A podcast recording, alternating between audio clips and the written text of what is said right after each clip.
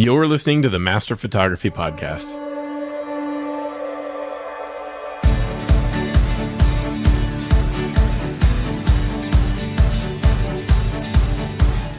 Welcome into the Master Photography Roundtable, part of the Master Photography Podcast Network. You're joined by thousands of photographers listening to the show who are on the same journey to master their photography. I'm Jeff Harmon, the host for this episode, and joining me in the co host chair today is Connor Hibbs.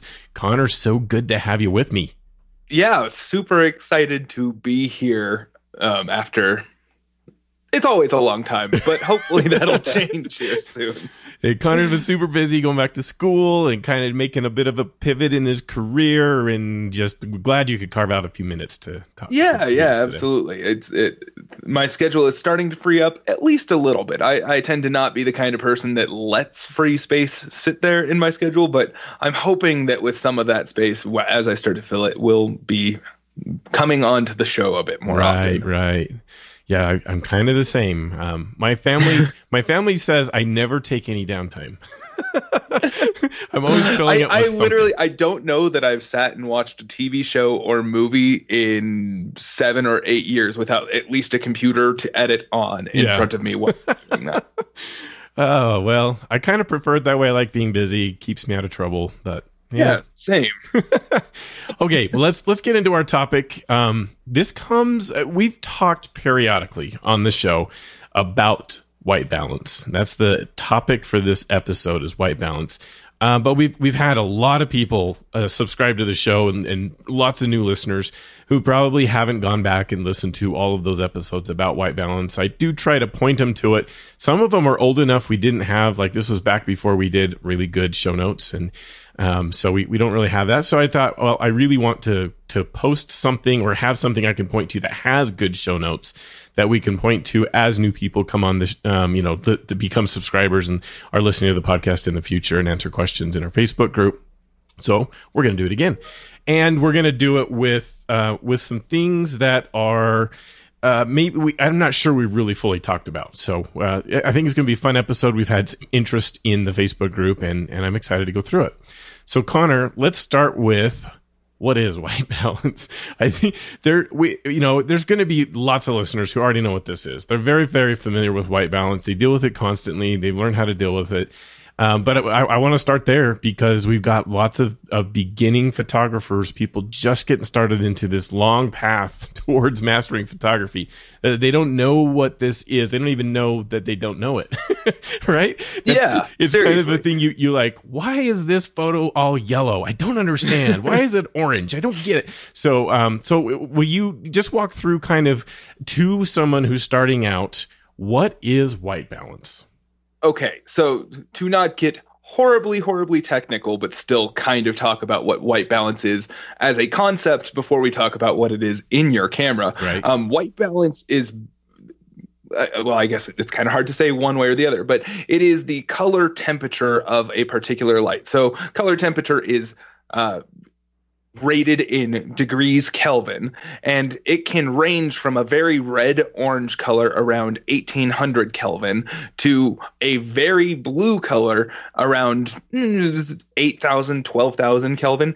And in in that, it just kind of depends on what kind of light sources we have. So you might have put in a light bulb in your house that is daylight balanced, quote unquote, and that's very blue versus um, traditional incandescent bulbs are very warm and orange. So our camera setting side of things is the camera setting to try and best expose and make that color temperature, whatever color temperature the light uh, in your scene is um, a neutral white. So we try and change the settings on our camera to make that more just a neutral gray rather than looking really orange or really blue. Right. Was that decent? yeah, that's that's very decent. So color temperatures of light. So just to give you kind of a sense for the numbers, and I'll, I'll put a nice little table out in the show notes if you're interested in it. But um, as I've taught this before, this is what I go through with uh, with people as I'm teaching them how to use their cameras. White balance is one of the main lessons that we go through in the course when I when I do that. And uh, as as Connor mentioned, kelvins is how it's measured, which won't mean anything to most people. But um, candle flames look very orange compared Yeah. to other things. And that's about 1000 to 2000. Then you have like indoor household lights, traditional. It's kind of changing now with LED. There's, there's a, a much better chance you have a higher Kelvin LED than, than we used to have with the, uh, the tungsten and halogen light bulbs that we, we used to use a lot more of. Uh, but that's usually kind of really yellow and at 2500 to 3500 kelvins. Sunrise and sunset, we think of those as like golden and, and that's true. It, the, we call it golden hour because of that. It's, it's got a golden kind of look to the light that is really appealing really fun to have. That's like 3000 to 4000 Kelvin. Normal midday sunlight or flash is about 5000 to 6000.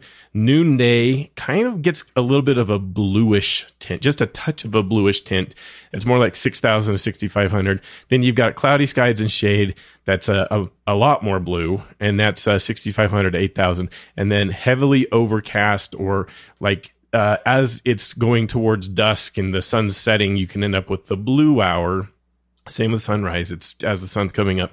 It's got a very heavy blue cast to it, which is about 9,000 to 10,000 Kelvin. So you don't really have to remember any of that necessarily unless we're going to talk about custom white balance towards the, the bottom of the show here, where you can actually dial in those kelvins and, and do it.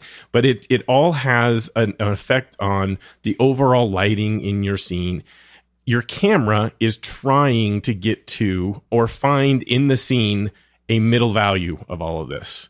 And your camera is trying to get that the the tone. It is looking at the like the darkest darks and the brightest brights.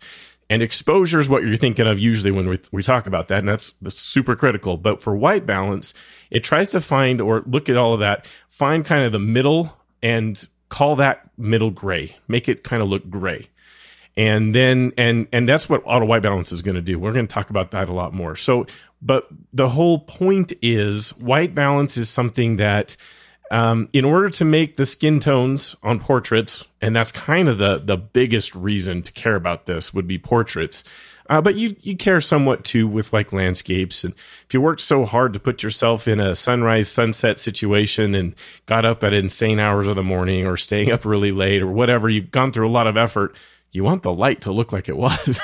you, you, don't want that to go to waste. And white balance is, is pretty important to contribute to that. So, so that's kind of the beginnings of how I explain white balance. Anything else to add there, Connor? No, I, I think as a, a beginning primer to what we're even talking about, that's that's a pretty solid explanation at okay. this point. All right, so uh, so white balance is is pretty important. So Connor, as you go back and as you think about your starting into photography, at what point did you come to realize that white balance was something you needed to care about? Well, yeah, so so that's actually a really hard question for me to answer because for a very long time while I was shooting portraits, um, I would just shoot outdoors in natural light. Mm-hmm. So I, I, knew that it was a thing. I knew that that was a setting that you had, but I didn't really mess around with it all that much. Um, can't really even recall if I was using auto white balance at the time. I, I, I had a cheap low end camera back in 2008 that didn't necessarily have the best auto white balance feature. So I imagine that I just kind of set it to cloudy and called it good. Um, so it's it's hard for me to really pinpoint when did this start to matter to me beyond once I started using off camera lighting. I know by that time I started to have a much better understanding of the import of auto white balance and started going into situations where maybe my white balances didn't match because I was shooting indoors with incandescent bulbs and was using a flash. Um, so I was using corrective gels and things of that sort. But um, yeah, it's it's kind of a hard question. Do you have a specific memory of when you started to realize that white balance was important for you? Well, I, and that's kind of why I asked the question because it seems to me like the the order of things, how you run into, it, and maybe everyone's experience is going to be different, which is why I asked you the question too. Yeah. Um, certainly, my my first priority, the first thing I needed to make sure I understood was exposure. That was like you know my first attempts at doing some photos with my camera, I, I, was taking pictures of my kids. That was the whole reason I got into this, and it's exploded because I just loved it. But yeah, but I started taking I was taking pictures of my kids, and they were they were just jumping on bean bags. And I was trying to take photos, and I couldn't get them sharp. And I'm like, what is wrong with this? So that led me to like, how do I make sure I get I I get them sharp even though they're moving, and and that's shutter speed, and there's there's lots of factors, and that you know the whole triangle, and so so that was definitely um, what I knew I needed to fix first or learn about first and, and master so that I could um, get the images that I was I was hoping for. Um, and white balance wasn't even a concept at the time. it was, yeah. as we were talking about that, it's like, I don't think there's a lot of beginners that even know that they need to know about this. And so, yeah. So it took a while before I got there, and then I, you know, I and I wasn't even into like editing the photos yet either. I didn't know that was something I cared about um, while I was doing it. So exposure was definitely the first priority. Got a little bit into the editing stuff and kind of figured out what what I wanted to do there or how that can help me um, and could hurt me because I over edited for a while for sure. Still make that mistake today. And yeah, then who doesn't? Yeah, and then and then you know I think it was at that point, I had exposure down good, uh, decently enough. I could get photos that I wanted. It's pro- still too much spray and pray, but but I had a concept for it. I knew kind of what I could do on the computer in post, and um, and there were those sliders. There's white balance sliders that, that are there in Lightroom, so I knew I had a little bit of capability to deal with this. And at some point after that is when I was like, what, I think there's probably something more I could do in camera to address this and get closer. So I don't have so much to do to figure out um, while I'm editing how to get that white balance set. So I think that's when it came into it. And I just think that's helpful for listeners who are, are entering into this to understand kind of um, how it might make sense to to attack this and learn how to use it and do it. Um, so what your, was your experience a lot different than that? No, no, no, not not so much. In fact, as you were talking, I had memories that I didn't remember having right, right. pop up where I'm like, oh yeah, I definitely remember taking some photos, and I, I was shooting in JPEG at the time because uh-huh. I didn't know any better right, and right. realized, oh, these are really orange, and I can't do anything about that because it just looks horrible as I was playing with sliders and stuff. Uh, yeah, um, and, and, that was even you know pre Lightroom use, uh-huh. so um, I, I obviously had some other run-ins with this earlier on, but um, yeah, I, I, still don't recall exactly at what point I started paying attention. And that's one of the challenges I think with even learning photography, unless unless you do pay for a course where someone's going to walk you through the things that you need to learn and introduce you to the terms that you need to learn about so that you can talk it and search it and you know find the videos yeah. and and all of that you may not even know you're like you, it's it's hard to make that connection when you're first starting with my or my photo is orange what do i do about it and knowing that that is white balance that that's the solution yeah. to it and totally. so, so we're I'm hoping to connect those dots for listeners and and help them in in that aspect. So now that we've we've gone through what white balance is and why photographers might care about it, let's talk about the. I broke it down into three primary options. You could probably break it down different ways, but this is how I'm thinking about it. So, so Connor, let's the three options, the the main three options for doing white balance that I I think of. There's auto white balance, which every camera by default is set for. That's how it comes. Um, until you learn enough to know that you might want to change that, which it totally makes sense that that's how it is. Second way would be white balance presets that are there on your camera. Super helpful. And then the third would be custom white balance. And we're going to kind of break that up into a few options to be able to talk about. So let, us start with auto white balance. And uh, Connor, what, what is auto white balance? Auto white balance is a handy feature that a camera has in it to automatically try and select what it thinks the correct white balance is for a scene. Um, it, it's something that can be really helpful. Honestly, I shoot with auto white balance quite frequently, um, but especially if you're in mixed lighting situations, you, I find that sometimes it can get it wrong. So it'll pick the wrong thing in a scene. If I have incandescent bulbs and daylight coming through right, a window, right. and the primary area that I'm concerned about is closer to that window, um, I, my auto white balance might say, well, the majority of this room is kind of orange, so I'm going to balance for that. And then the thing that I care about has turned blue. Right. Um, but in other situations, if I'm shooting outdoors and there's kind of intermittent clouds um, where sometimes my light might be a little bit warmer because the sun comes out, and then other times it might be a little bit cooler because it goes behind the clouds, it can handle situations where you have pretty consistent lighting across the board really, really well. Sure. Right. Yeah, that that's a it's a good point. So as I was explaining just white balance at all and, and how it tries to find like the middle tones and it's setting things up so that, that middle tone looks grayish. That's that's yeah. how it's trying to guess it. Um, it's just like exposure. Um, if you're using uh, full auto or maybe even shutter or aperture priority on your cameras, sometimes the scene you're shooting, your camera just doesn't have a chance of guessing right at what yeah. it is you're shooting. You know, it's doing the best it can, but it doesn't know. Uh, you know, shooting the moon is a perfect example. It, uh, auto exposure is going to really mess that up. It's going to make a, a nice bright white orb with no detail when you use auto settings for shooting the moon and um, and the same goes here for like auto white balance. It it's it can do really good, and it's made massive improvements over the years. Those cameras have become much smarter at being able to to guess what the white balance should be pretty accurately. But there's going to be times when it'll make a mistake, like the mixed lighting scenario you just uh, talked about. Yeah, exactly. So, so that's one option. You said we're going to talk about what do we personally do with white balance at the end? So we're going to save yes. that. We're not going to comment yet on it, but we're going to save that for what we do at the end. Um, okay, then the white balance presets. So that's you've seen these in the. It's usually in the menus um, to in the cameras where if you find where the white balance is to take it off of auto white balance you have a whole bunch of choices and then they're not consistent between the manufacturers about what the choices are named, but it's something along the lines of what I just went through in the white balance values. You've got like household lighting, sunrise, flash, uh, cloudy skies or shadows, stuff like that, where the, the description or the, the little icon kind of describes the, the shooting environment the you're in. Yeah.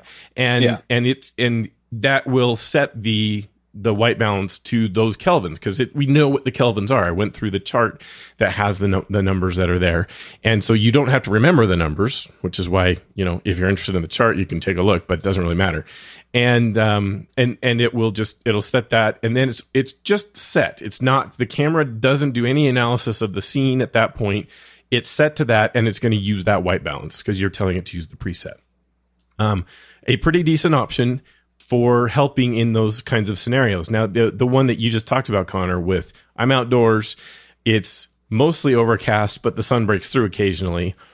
The, if you're taking a photo when that sun is broken through and the white the light has changed a lot, yeah, it's now going to be wrong, right? Yeah. Yeah. Exactly. So but at the, at the same time if you're going to be in a scenario where it's pretty consistently going to stay right a certain way, it can be helpful to do that. And it, it can sometimes be just a nice check to have more consistent white balance across the board to use a, a, a setting like this. So auto white balance, even though I'm in the same lighting situation, from photo to photo, it might change just a little bit mm-hmm. what it thinks the proper balance is. So there there are times where a person might choose, hey, I'm in pretty consistent lighting here. I'm going to just set my white balance with one of these settings and then all of my photos will be the same. That way, when I'm editing and syncing settings, I can sync my white balance. Even if I have to correct it, I can sync my white balance a little bit to have a consistency across all of your images in a way that an auto setting's not going to give you. Right, right.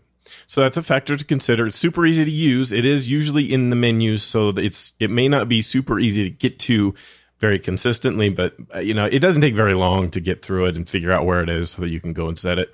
Um, I know on um, on the Canon cameras, it's in the Q menu for most of yeah. them, which makes it super easy to get there.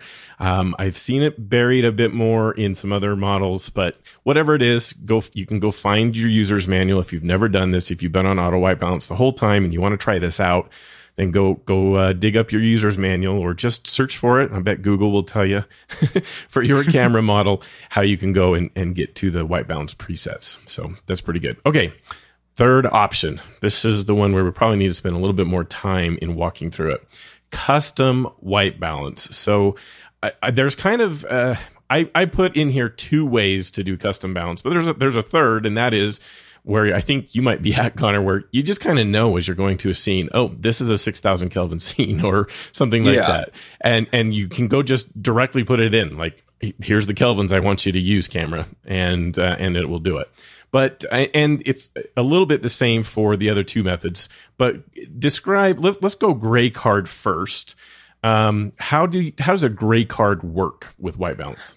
Yeah, so so a gray card is not just any gray card. It right. is specific photo tool that people can use that has a neutral 50% gray printed on it. Um, I I personally have a color checker for this. That it's a little plastic passport, but they sell literal sheets of cardboard that are this color that you can take a photo of, um, filling most of your frame with. And I, I'm only familiar with Canon system in terms of custom white balancing this way, but in Canon you can take a photo of this card and then go into your menu and say set custom white balance, pick the photo that you've taken of this gray card and it will adjust your white balance based on that card to make it a neutral gray. So it's a known neutral gray that you then tell your camera, hey, this is what neutral looks like in this lighting situation. Set it to that. So it's kind of a a, a more specific auto white balance that you set and have locked in. Right. Right. And so to use it, you really you're supposed to put that gray card so you, you need someone to hold up the gray card at your subject. That's that's yeah. how it's supposed to work. Um, and we could have this whole discussion about incident versus reflective lighting, and I, I thought about doing that, but it seems a little too technical, so I, am not going to worry about it. But um, but this works differently than the next one we're going to talk about, and it's because this gray card you put out in the area where you want the white balance to be determined, where the light is falling on your your the gray card that you're shooting in. So if you're if it's a portrait, you hand it to the model and say, "Hold this for a second. You take a picture and then set the white balance from it. But now now it's that gray card is sitting in the light that you want the white balance set to. And that's really important. It's not like just stick it out in front of your camera lens uh, a little bit and take the photo. I mean, you can do that and it might happen to work out, but the whole reason to use this is to have it actually be in the light that you're trying to capture so that you get uh, the most accurate kind of white balance that you can. So I, have seen people misuse. I, I misused it. I, I used to just like stick the card up right, you know, a couple inches. I didn't, I couldn't even focus on it, which didn't matter. It's the color and the light that you need. So focus yeah. is, is not material. I'd stick it up there, take the picture, set the white balance and then go. And that's, it can work. It may happen to work. You may be in enough of the same light that it's okay, but you really, to make it fully effective, you hand it to the model if it's a landscape, that's a little different. I don't know. I don't know how you go put the gray card out there in the landscape, but um, so this this actually brings up an interesting conversation piece that okay. I, I wasn't expecting to talk about. So, all right, I agree with you that um, you want you want your gray card to be in the lighting that you're using. So if you're taking portraits, you hand it to the model. Do you actually set your white balance after you have taken a photo of a gray card in camera, or are you using that photo to just have a neutral gray uh, in that lighting that you then can click on the auto white balance in Lightroom with Such later? a good question. Such a good question because you could do it either way. You, yeah, you could absolutely take the photo of the gray card and then go through the menus and have it use that photo for the white balance, setting the white balance from that point on and, and as you're going. Or, especially if you're shooting raw, when you go on the computer, that gray card image can be part of what you import into, say, Lightroom. And then you can just use the eyedropper in Lightroom to go and pick that gray and it will set the white balance. And then you can just copy that white balance over to the rest of the images and paste it. And it has exactly the same effect. There's no difference yeah. between those two. Um, if you're shooting JPEG, there's still a lot of room to be able to change white balance in JPEG. It's not completely out of the question, but you have a little less room. It's not yeah, as it's, effective. It's, I, I definitely sit on the side of if somebody is shooting JPEG, you should try your best to get as close right. as you can in camera at the time because while there is some latitude there to, to pull everything back you don't want to rely on that and realize ooh i i was a little overconfident in my ability right. to recover this. Right right. Yeah it's a, it's, it's a little bit more limited um yeah. So so that it you could do either if you're shooting raw if you're shooting jpeg you you really need to go through the menu options to make sure you use that gray card image that you took so that it's applied to the JPEGs that you're shooting from that point. And then remember, if the lighting changes for whatever reason, if there's you're changing like uh you your moved locations so it has different lighting or the day like you started at a before golden hour and it's moved to golden hour and it's going into blue hour then you've got to redo this it's it's something yeah. to to remember and think about as you're going through the shoot to to make that work. Okay, so gray card we talked about. That's that's a, a method to use it. Uh, Expo disc. So this is a, a specific thing. There's probably some. This is a, a brand specific product. Expo disc, but people, it's it's sort of like post-it notes. You know how that's a brand specific thing. Everyone just calls this thing the Expo disc, even though there are other manufacturers that have other products not named Expo disc that do the same thing. But this is the most popular one for sure. Um, and an Expo disc, um, Connor, tell me what you know about the Expo disc. So, and as far as I know, I've I've actually only played with an Expo disc once or twice before, but an Expo disc is something that is essentially just a, a a crazy Gaussian blur that you have in camera that is a filter that light passes through. So you get a good average of your lighting that you can just hold this up to, to your lens, get an average of your lighting, and set your custom white balance in camera from that rather than off of a gray card that is uh, bouncing off of other things. Right. Okay. So to break it down just a tiny bit more technically, what is what is doing is it's it is very specially manufactured to break down all of the light and make it so that like you're seeing you, you don't shoot through this thing for anything. Like you don't shoot through it for um, for you don't put it on your camera and leave it on for sure. It's intended to be you, you put it on, you take a shot, and then um, it breaks up all the light so that what what your camera gets when it does that shot is essentially a full screen gray card. It it breaks it all yeah. up so that that's what ends up in your camera is a full screen gray card.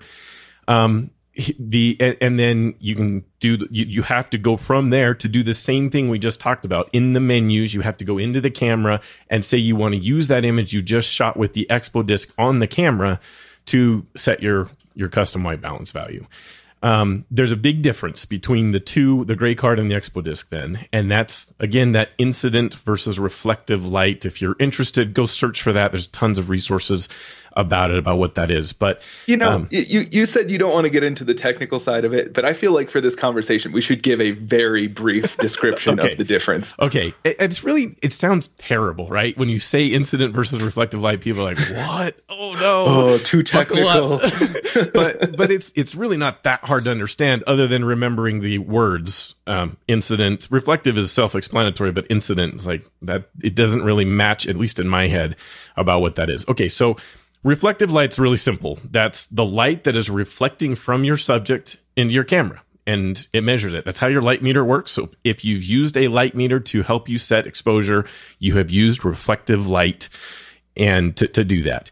Um, there are light meters that are incident light meters that work more like the gray card we just talked about, where you have to take the measurement of the light for the exposure at the model uh, or out in the landscape scene or how that's it, it works differently. Incident light then is the light that is illuminating your subject and you're measuring there where your subject is. So we talked about like the gray card having the model hold it. That is now that's a method of establishing white balance using incident lighting because that's the light falling on your model versus if you use the expo disc because it's on your camera lens you are measuring white balance based on reflected light. And yeah. it, it it's not going to be quite as accurate. Now, most cases, it's probably equivalent. There's there's going to be very little difference between the two. But it just like with exposure, and there are people who swear by incident light meters where they they take the measurement at the model rather than relying on what the camera says as being far more accurate. And so and white balance can have kind of the same effect here when you use incident versus reflective light. So, Expo Disc is reflective light, and it's just like I talked about the gray card. It's it can be not as effective.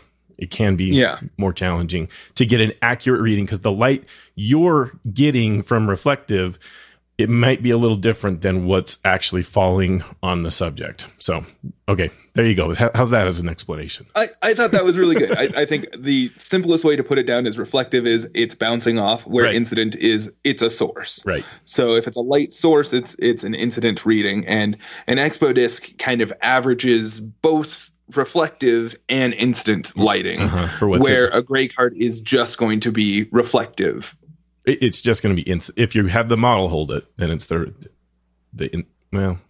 There, it's, no, so if, if you're taking your white balance off of the light, so if you go stand where the, the Oh, yeah. model is Right, and right, picture, that's your incident. However, if you're taking the white balance off of the model holding the gray card, that's a reflective source. So Expo Disc, if you have lights in your scene, um, those are, are incident lights, and Expo Disc will average that as well as a part of your white balance. right, right. Okay, Yes. perfect. Okay. So, um, okay, we've gone through the method. Oh, the, the last one, just to wrap this up on custom white balance, you have those two that can help you. In order to actually make it work and apply to your images, there's kind of two steps. You have to take the photo, and then you have to go in the menus and have tell the camera to set the white balance based on that photo. It's two steps. Um, the third one is like just after lots of experience, you can kind of tell like I know I need to set this the the white balance to a certain value, and there's going to be a place in your camera to just have that value. Well, most cameras. I've actually seen some as I've talked as I've been teaching students. I've I've had a student that had a camera old enough there was no way to set a just custom numeric Kelvin white balance value. So really? so you may have cameras that don't allow that, but most do for for many years. It's been that way. But this camera was really old. It was digital, but it was one of the you know beginning digital cameras. So um, so their their white balance options were far more limited than I had anticipated. Okay, so so there's your options. Now this is going to be where I think we're going to have the most interesting discussion. How do we do white balance? Um, I, I kind of want to know, Connor, how did you start out doing white balance? How did it change over time, and where are you now? So let's start with how did you start out? After, once you discovered there is this thing called white balance, how did you start trying to use it? That's that's a really good question. So as I said, the, really uh, the first time that I can at least recall being very conscious of white balance and its needs was when I started using off-camera flash. And the reason for that is that you can set your white balance based on a scene and have completely mismatched white balance from your flash. Sometimes that's okay. Um, I don't mind my scene scene being a little bit warmer, a little bit more orange, as long as my skin tones on the subject are balanced properly. But if I were to set my white balance just based on the scene, uh, I would have very blue subject in that kind of a scenario. So I I started by just paying attention to my flash. Just I would constantly set my white balance to flash when I started doing this, and as time has progressed, I can't say that I entirely have changed Okay. that. um, so so I still I for as much as I talk about Flash, I shoot a lot of stuff that is still natural light, and I if I'm doing something that is more natural light, I have a tendency to either pick a white balance preset.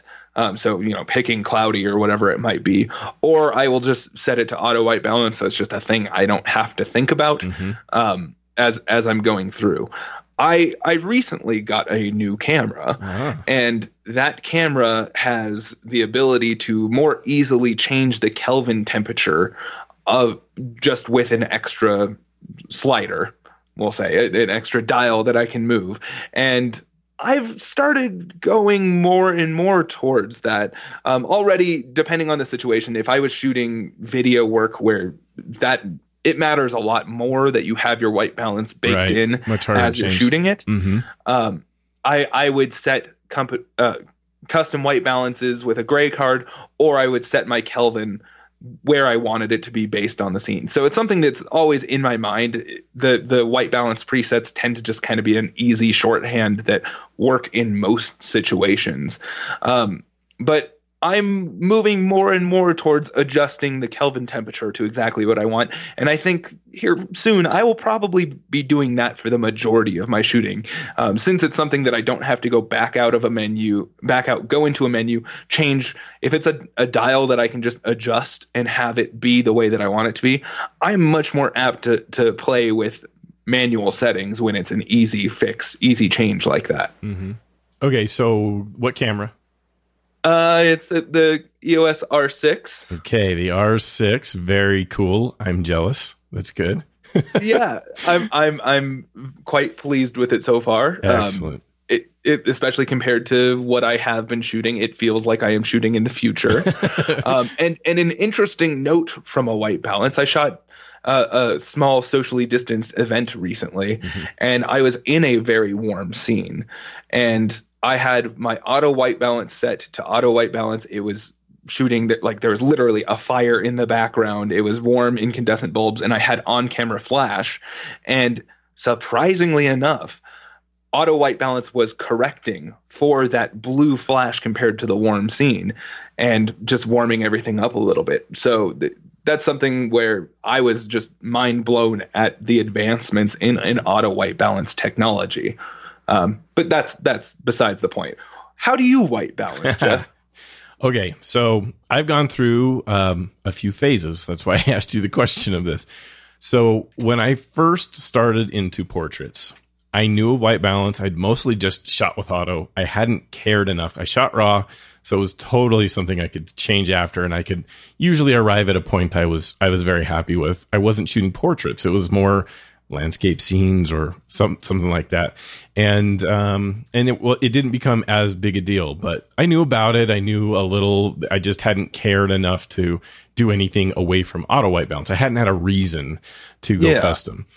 But when I was doing portraits, I was like, okay, this, I need to up my game here. I need to make sure I can get those skin tones to be accurate. And I, I discovered after doing a couple of shoots, it was a lot harder to make sure I got those skin tones accurate um, just in post without worrying about it at all. Yeah. And so, so I, I started on the gray card thing. That was, it was very inexpensive first. That was, that was a big factor. Like buying one of these gray cards, I, I bought a pop up Target. It wasn't uh, the Passport Express. You know the the uh, yeah. Uh, what is that from? What's the brand of that? My pa- I don't remember what it is. It's a passport yeah. color checker, but I don't remember the yeah. brand. Anyway, a Datacolor or something like that. But yeah, um, yeah. But I, I, you know, I didn't, I didn't want to. Those were way more money, so that wasn't what I. I was like, no, no, no. This is this is not worth spending a bunch of money on. So, uh, a gray card was really cheap, really inexpensive to get it, and it's pop up. It was super transportable. So I started doing that. And at first, like I said, I was just sticking it up in front of my camera and taking a picture. And I was, uh, it was, it was off a lot. It was really not super helpful. So then yeah. I, I changed that. I was like, as I learned more and was reading about it, I was like, oh, it needs to be with the model. They need to hold it. So started doing that. And that works great. It, it was okay. Um, I went away from it for one major reason, and that is it takes a lot of time in your shoot to interrupt your shoot with that especially yeah, because regularly white balance. Yeah, like yeah. I I shoot families a lot, and I shoot them in locations. We're, we're outdoors almost always. There's it's very rare, even though I have a makeshift kind of studio thing where I can set up a backdrop and take photos. Nobody really is interested in those. Um, they're in, they want to be outdoors. Maybe it's Utah. Maybe I don't know because we have a lot of uh, natural beauty things around us that they why it's that way. I don't know if it's that way everywhere, but my clients they definitely prefer outdoors by a lot. And so, um, so it was becoming challenging as we would go from like location to location. And usually every time we we just you know we're staying in the general area but we're walking around and taking pictures at different places and the light the light would change. Plus i like to le- i like to meet my clients a little bit before dusk a little bit before golden hour so we we definitely work into golden hour and then sometimes out of golden hour into the blue hour and that's the lights definitely changing all the way so it was becoming very painful and taking too much time for me to always be like, okay, well, now you got to hold the gray card again. I got to take a picture and I got to go in the menu and I got to use the picture. And it was just, and it was disrupting like the creativity options. I was, it was getting into way too much technical stuff that the clients don't care about and is, they find it burdensome. And, yeah. um, and, and the benefits were not so different that it was, it, it was worth it. I was like, why am I doing this? This is crazy. So I'm I'm not saying if you're using a gray card you're doing it wrong. I just found it to be extremely disruptive for everyone and, and involved. I, I, think it really it depends on what you're trying to shoot sure. because I, I also do some like tabletop product photography oh, yeah. where color is super important and I will take the time to white balance consistently even though everything is strobed. Um, I don't have super high end uh, strobes that stay completely color consistent. So I'll I'll color balance from time to time.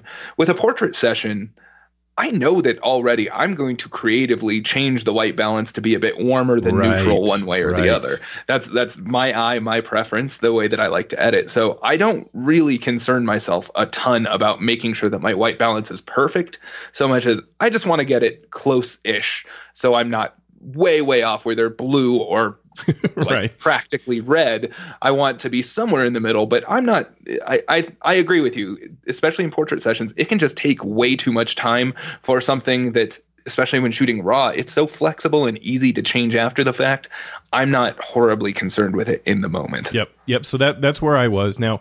So then you might think, well, then auto white balance isn't that where you should go? Here's my problem with auto white balance and and why. I, I don't think it's the best option for for shooting portraits, but you know, everyone can disagree. It's fine. You know, have own, your own opinion. I value the consistency between shots more yeah. than the accuracy of the white balance. I can do so much in post. Like you said, I really don't like the technically perfect white balance anyway. I like to warm it up. Uh, um, you almost always when I'm shooting with the the portraits, and so I I value my ability to to do that in post um, way more than the effort it takes. Well, or the the lack of consistency. That's that's what it is with auto yeah. white balance. I don't want the camera to be changing its mind every time I press the shutter button and have uh, you know 30 photos that I need to go through that all have a different white balance, even though we didn't change location. We changed, you know, they changed yeah. poses, they changed smiles and stuff, but they're all the same. I mean, sorry, they're all different. I want them all to be exactly the same then I can in post. It, needs to be close though. Just they need to be the same. That is the most important thing to me, especially with portraits. And then in post, I can change it and copy it and paste it to all the others and it's done. I don't have to worry about, oh, the camera decided on the third one to be, to be different. And I got to go redo what, what I, you know, try to make it so the white balance looks the same between all those photos. So, yeah. so that's just, you know, how I like to see it and do it. Um, and so I actually use the white balance presets. That's my go-to thing. I'll I'll do it according to you know the shooting environment I'm in. If I'm if there's if it's overcast, I'll do the shadows. If it's flash I've got, then I'll set it to the flash. It gets close enough, uh, close enough that I'm even fine in showing the pictures that I'm taking to my clients, which is part of the the thing that I love doing is showing them the photos while we're taking it. Especially yeah. mom who cares most about what these look like and make sure that they're getting what she wants. Um, if your white balance is totally off, you might be like, yeah, I can't show you this because it's like blue or you're orange or or well, something like that. I, have definitely been there before where I was doing that, but giving the caveats of like, just just keep in mind, please. right. This is not, you look really blue and sickly, and that's not how this is going to look after everything. yeah, they're like, oh, I, for your sake, I hope so, because I'm going to ask for a refund if I'm a Smurf. It's not good. uh, yeah, so so that's my own preference. I prefer consistency over. Uh, whatever it might do because of the changing light and, and reacting to it. And then if the light's changed quite a bit, I'll manually change whichever balance, white balance preset I was on to the one that's appropriate for the shooting and how the light has changed and deal with it in post. Um, okay. So, so Expo disc versus gray card. Uh, I see the Expo disc as both more expensive than the gray card and even more disruptive than the gray card as far as the portrait shoots go because it's a thing you have to screw on the front of your lens. So it's not like yeah. my, my little pop up target. I literally like, you know, pull it out. It pops up in less than a second, hand it to the model, take a picture, get in the menu and do it. That the whole thing can only be 10, 15 seconds at the most it's 15 seconds I still don't want to waste in the shoot and, and disrupt things, but or have to to continually be worried about. Uh, but the Expo disc is going to take longer than that. It's going to take longer for me to screw that onto the front of the lens, um, and and it's just adding a lot more time and adding a lot more expense. So I personally don't think it's worth the investment, but photographers can make their own decision. yeah, I I could see it being a worthwhile investment for somebody that was planning to shoot a lot of video. Sure. For a photographer, I just I don't see it being super useful. Uh, I mean, yes, it'll give you a, probably a pretty precise white balance, but I was looking up on online and they're starting at around fifty dollars for a thing that you could pretty easily just eyeball on your own. Yeah. And I understand that, you know, if, if you're earlier on in this, you might not be able to eyeball things perfectly, but those white ba- balance presets are pretty darn good. And yep. it's not too hard to look around and say, okay, all of these light bulbs around me in inside are very orange in tone so i'm going to set it to the light bulb setting inside and and go that way and get pretty darn close. To me, I think that an Expo disc is really just an expense that doesn't need to be made. I, I agree with you there. Right. So, you know, if photographers can make up their mind. If you think that there's going to be massive value for you, uh, you know, maybe like you talked about, maybe more of a commercial shoot or a product shoot, maybe there's more value to you in that. And if you're doing that kind of work, 50 bucks is no big deal. So you, yeah. you, you know, it's part of the, uh, the initial investment you need to make in your equipment. And, and then it, it should last a very, very long time. And you might find more value in that. I just, I don't do a lot of that work. And so it doesn't make it worth it for me to, to do that, to invest in this for that. And I, I definitely will not do it for portraits. I'm not even going to do gray card for portraits. It's just too yeah, disruptive. For me. I'm right flow. there with you. Like uh, going going through our three major types, I see situations in my work where I will use I, weddings. I'd prefer to use an auto white balance, and because I'm just moving so quickly and trying to pay attention right. to so many different things, I don't want to have to think about white balance as well. Right. As I said, that's starting to change with this new camera, but in general, it's it's pretty easy to take care of something like that where a, a portrait session i don't want to have to f- worry about messing around with everything but i also have the time to just set a white balance and know that i'm going to be in a particular setting for the entire session whereas if i'm shooting a real estate video i want to use a gray card and use a custom white balance and i could see an expo disc being useful but uh, i'm going to do one of those but right. yeah it, it, I, I think that all of these are have valid uses and there's not really a wrong way oh, to do no. this unless it is ruining your photos right. if you're shooting jpeg and you're you you completely get your white balance off that's that's pretty much the only time that you could really ruin a photo um, and i i think that while this is an important conversation an important thing to to know what you're doing with um, it's also one that is less vital than some of the other things that yeah. we can get wrong sure Yep. Yeah. It, far more fixable in post. And one of the rare cases where it does, it's, if you're shooting raw, it doesn't matter as much if you get it wrong in camera. Yeah. Yeah. Okay. Yep. So, so with that, and I, I like that point. It's a lot of the discussions we have.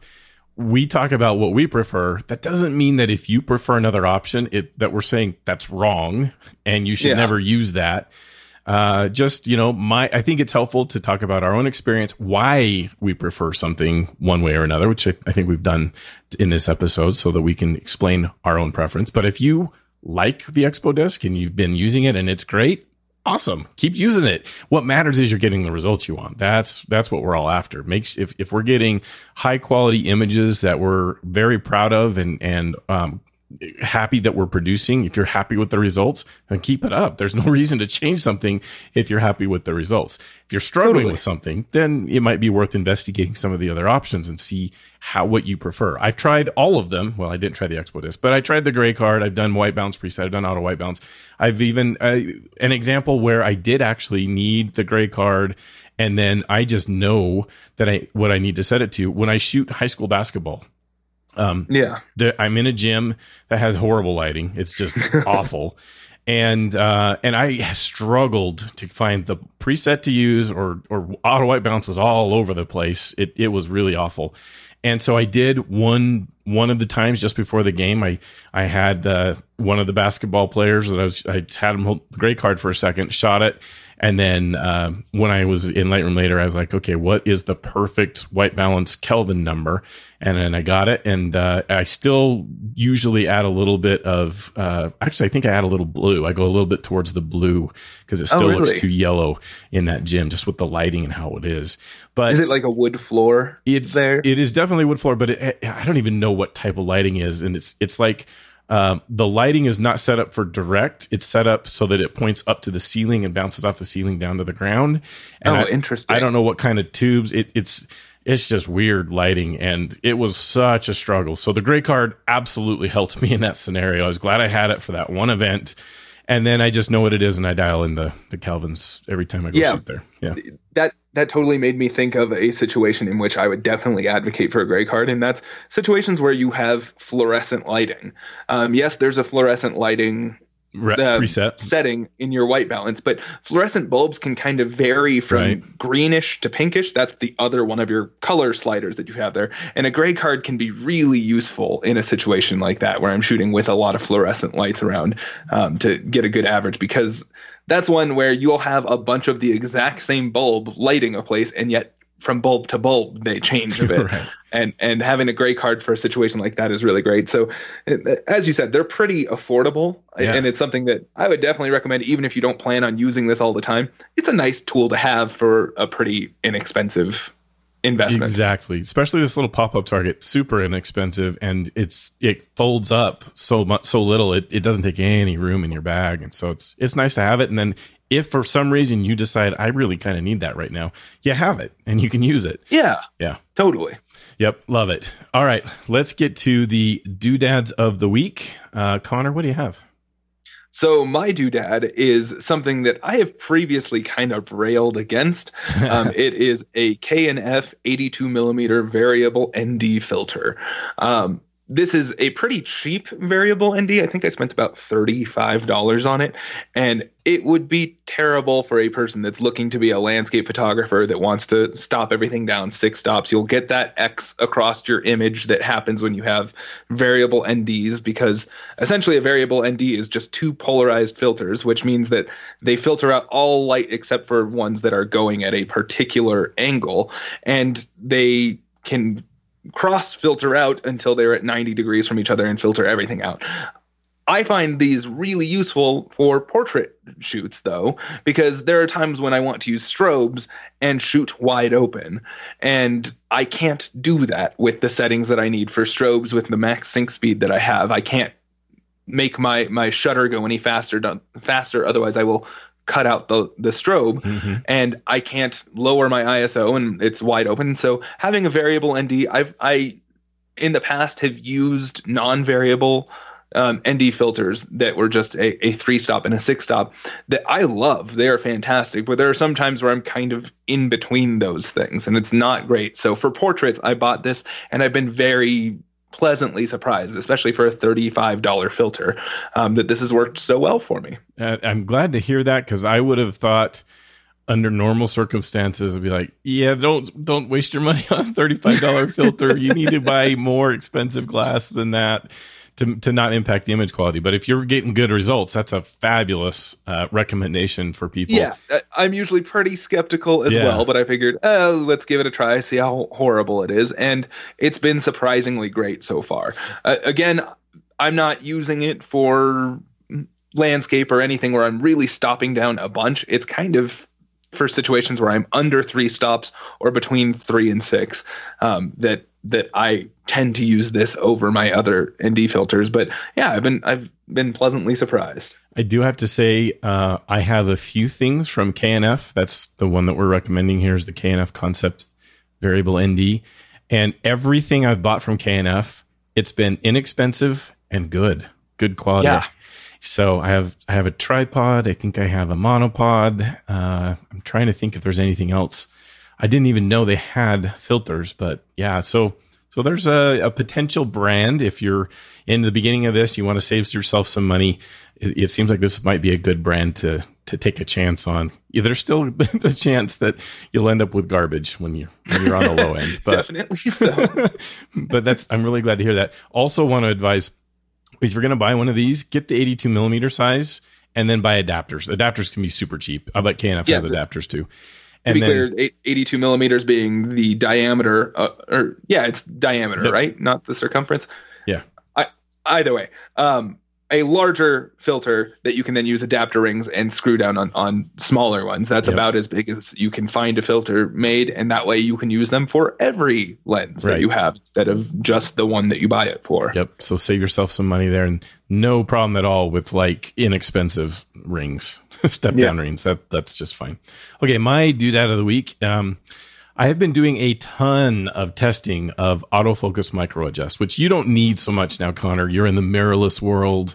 You don't have to worry about this as much. Although I've seen some say, and I think some of the Sony cameras offer this now, that over time, the mechanical pieces that move in the lens can get kind of uh, worn enough that the what the camera set tells the lens to move to for focus can end up being off a little. And so they are offering some, some micro focus adjustments to compensate for that so that you can get the, the focus uh, to be perfect again. But in the mirrorless world, this is far less needed, far, far less needed to autofocus micro adjust your uh, your focus. In DSLRs, there's a separate focus point that's used when you use the viewfinder than the sensor. And if yeah. if things aren't calibrated with your lens, that the specific lens you're using to your specific camera that you're using, it's not like you can say, I need to fo- focus adjust, micro focus adjust for this Tamron lens, and then every Tamron lens you'll put on it works. No, it, it's that specific lens to that specific camera with your your focus sensor it needs to all be calibrated so they're all in alignment to make sure that that you get good focus all the time. So I've been doing tons and tons of testing. It's taking way longer than I expected because I've, I've I've run into some interesting things that I'll I'll be sharing eventually on Photo Taco. I Was hoping to get it this month, then and uh, anyway one of the things I found, um, because I am using and doing a deep dive into the Focal software from Reikan, not my pick yet. Um, I've been having major connectivity problems with my Canon 80D and the Focal software. It is it was extremely intermittent and had like failures as it was running tests. The the software automates this kind of thing, and super cool software. Um, I was down on it initially. They've got a newer release that is is a lot better, but this connectivity problem has been an issue. And uh, working with support, they uh, they've been able to say, well, maybe it's your cable. So I went through 15 different mini USB cables that I had in the house. That's the connection type that you have to use for the Canon 80D. All of them had, you know, didn't matter the cable. All of them had the same problem.